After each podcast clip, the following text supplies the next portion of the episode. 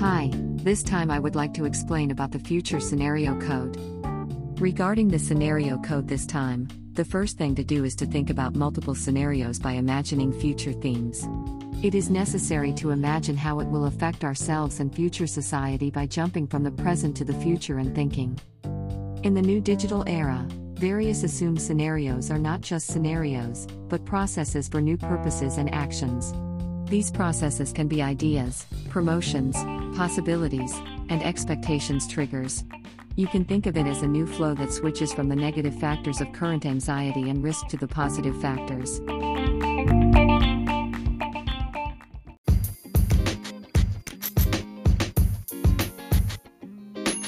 And the interface for story development has also changed.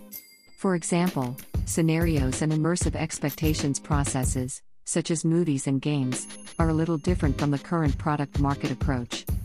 People's behavior also changes depending on the environment and consciousness. It becomes easier for people with a purpose for the future to gather in the digital commodity infrastructure.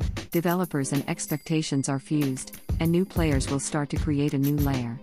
By upgrading the theme and thinking as a scenario code, you will be able to control the next creative style.